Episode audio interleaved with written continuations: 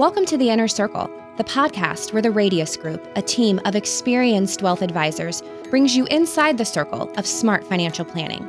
With a network of industry experts, the Radius Group discusses the latest trends while sharing timeless wealth management techniques.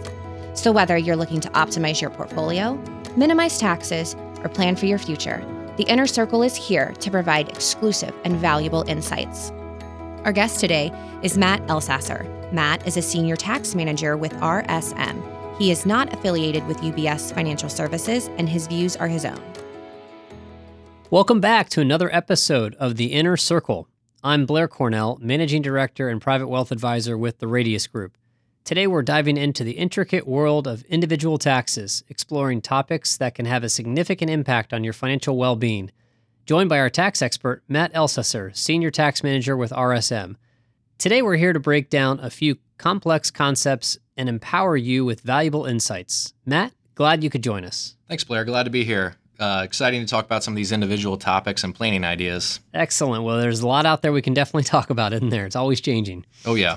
Well, whether you're planning your estate or preparing for upcoming tax changes, we've got you covered. Let's kick things off with the topic that requires careful consideration estate and gift planning. So, Matt, can you walk us through some of the key aspects that our listeners should be aware of?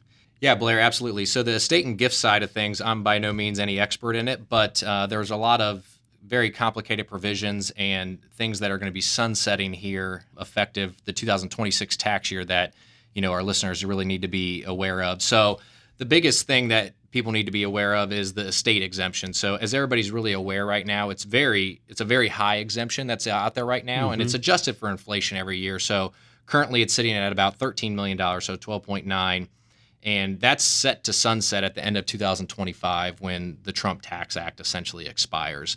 So that exemption is going to be essentially cut in half. So think about it, it's probably going to be around the $6 million mark.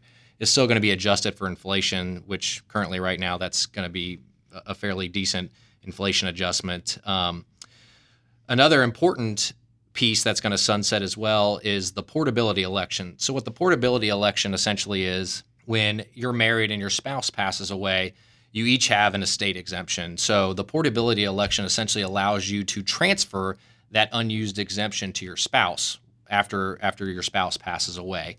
And that and that's a very important provision that's going to expire at the end of 25. So for your clients out there that have a lot of estate planning needs, that's a very important election to consider. Um, obviously, nobody wants anybody to pass away. So if you don't pass away before the sunsetting of the provision, that's perfectly fine. Um, but that's something definitely to consider if there is a life event that does happen in the meantime.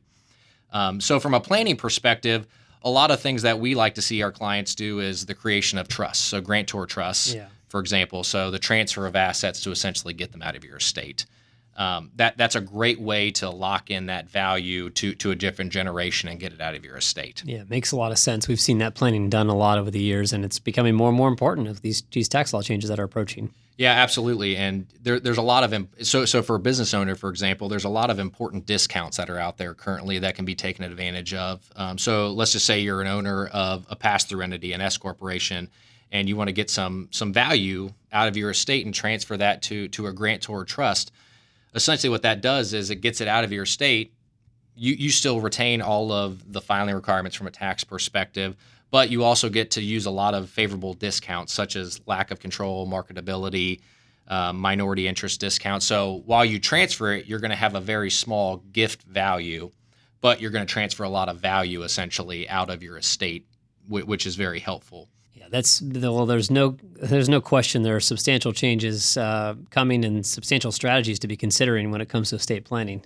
Yeah, absolutely. There's a lot of gridlock right now in Washington, and you know I think what we tell our clients is you can only plan for what you know now, not what you anticipate yeah. is going to happen. So definitely an area to be proactive in. Yep, I, I couldn't agree more. Let's transition a bit. We know Ohio recently passed Senate Bill 33. What should our listeners know about the implications of that bill? Yeah, absolutely. Ohio continues to be one of the more favorable income tax states, honestly, for individuals and business taxpayers. And with the, the Senate bill update, a couple important provisions everyone should know about.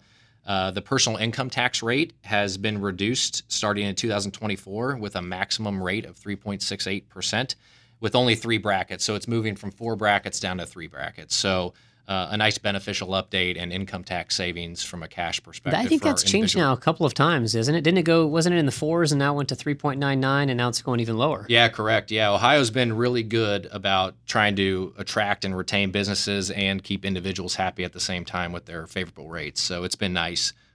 Oh, that's great. Who knows? Maybe one day we'll be an income free tax yeah, state. Yeah, you never know. You never know. It'll be That's like right. Tennessee. I think there's 11 states out there Tennessee, right. Florida, and some of the others. So. Well, it's crucial to keep an eye on these things that are always approaching uh, and definitely plan accordingly because it seems to be an ever moving target. Now, let's shift our focus to a broader perspective that affects us all. And we know there are significant tax provisions that are set to sunset at the end of 2025. Matt, maybe you could help guide us through these expiring provisions and maybe what we need to be watching out for? Yeah, some real important provisions that are, are set to expire at the end of 2025. Uh, the first one, which would be just the top individual tax bracket. So that's moving from a top rate of 37% to 39.6%. The SALT deduction, the $10,000 cap, which we actually talked about on the business podcast, that's set to expire and go back to regular um, regular deduction status. So it'll be really interesting to see what the states actually do when that sunsets and kind of goes back to regular provisions. Another one, um, the mortgage interest deduction, that that's changing. So uh, under the current regulation, you can only have mortgage debt up to seven hundred fifty thousand dollars. That's going to go back to a million. Which is what it was, I believe, and they changed it, right? Correct. That's Okay. absolutely right. Yeah. Yeah. And then uh, the standard deduction, that's going to be cut in half. So I think a lot of taxpayers, such as myself, I've got used to just kind of having the standard deduction, not having to track my charitable and my itemized type deductions because the standard deduction's been so high. So that's going to get cut in half. So it'll be around the $13,000 mark. So, you know, for the listeners out there, you're going to want to start tracking your charitable contributions again and your non cash goodwill donations as well. Well, that's really helpful. I'm sure a lot of people have gotten somewhat of a simplified return in the last few years and might get back to be a little bit more complex. Yeah, absolutely. A lot of our clients have really got a simplified return from that perspective and not having to utilize Schedule A anymore just because of that beneficial deduction and where it was sitting at. Yeah. Okay. Well, that makes a lot of sense. Well, it's definitely crucial to keep an eye out for all these approaching changes and plan accordingly. Speak with advisors such as yourself and others. And Matt, we can't thank you enough for joining us today. I really appreciate it. Yeah, thanks for having me, Blair. Appreciate it. If uh, listeners have questions that maybe they want to ask you directly, would that be helpful? Would that be okay if they reach out to you yeah, directly? absolutely. How would they do that? Maybe give them your website, a phone number, whatever you'd like to Yeah, you can email. reach out. You can reach out to me directly. Um, my direct dial is 513 354 3504, or you can email me at matt.elsasser, that's E L S A S S E R, at rsmus.com. If you found this episode valuable, don't forget to subscribe to the Inner Circle podcast on Spotify, Apple Podcasts, or by visiting our website at advisors.ubs.com forward slash radius, where you can stay informed with our latest episodes and exclusive content. And remember, knowledge is power, especially when it comes to taxes and being tax savvy can truly pay off. Until next time, this is Blair signing off.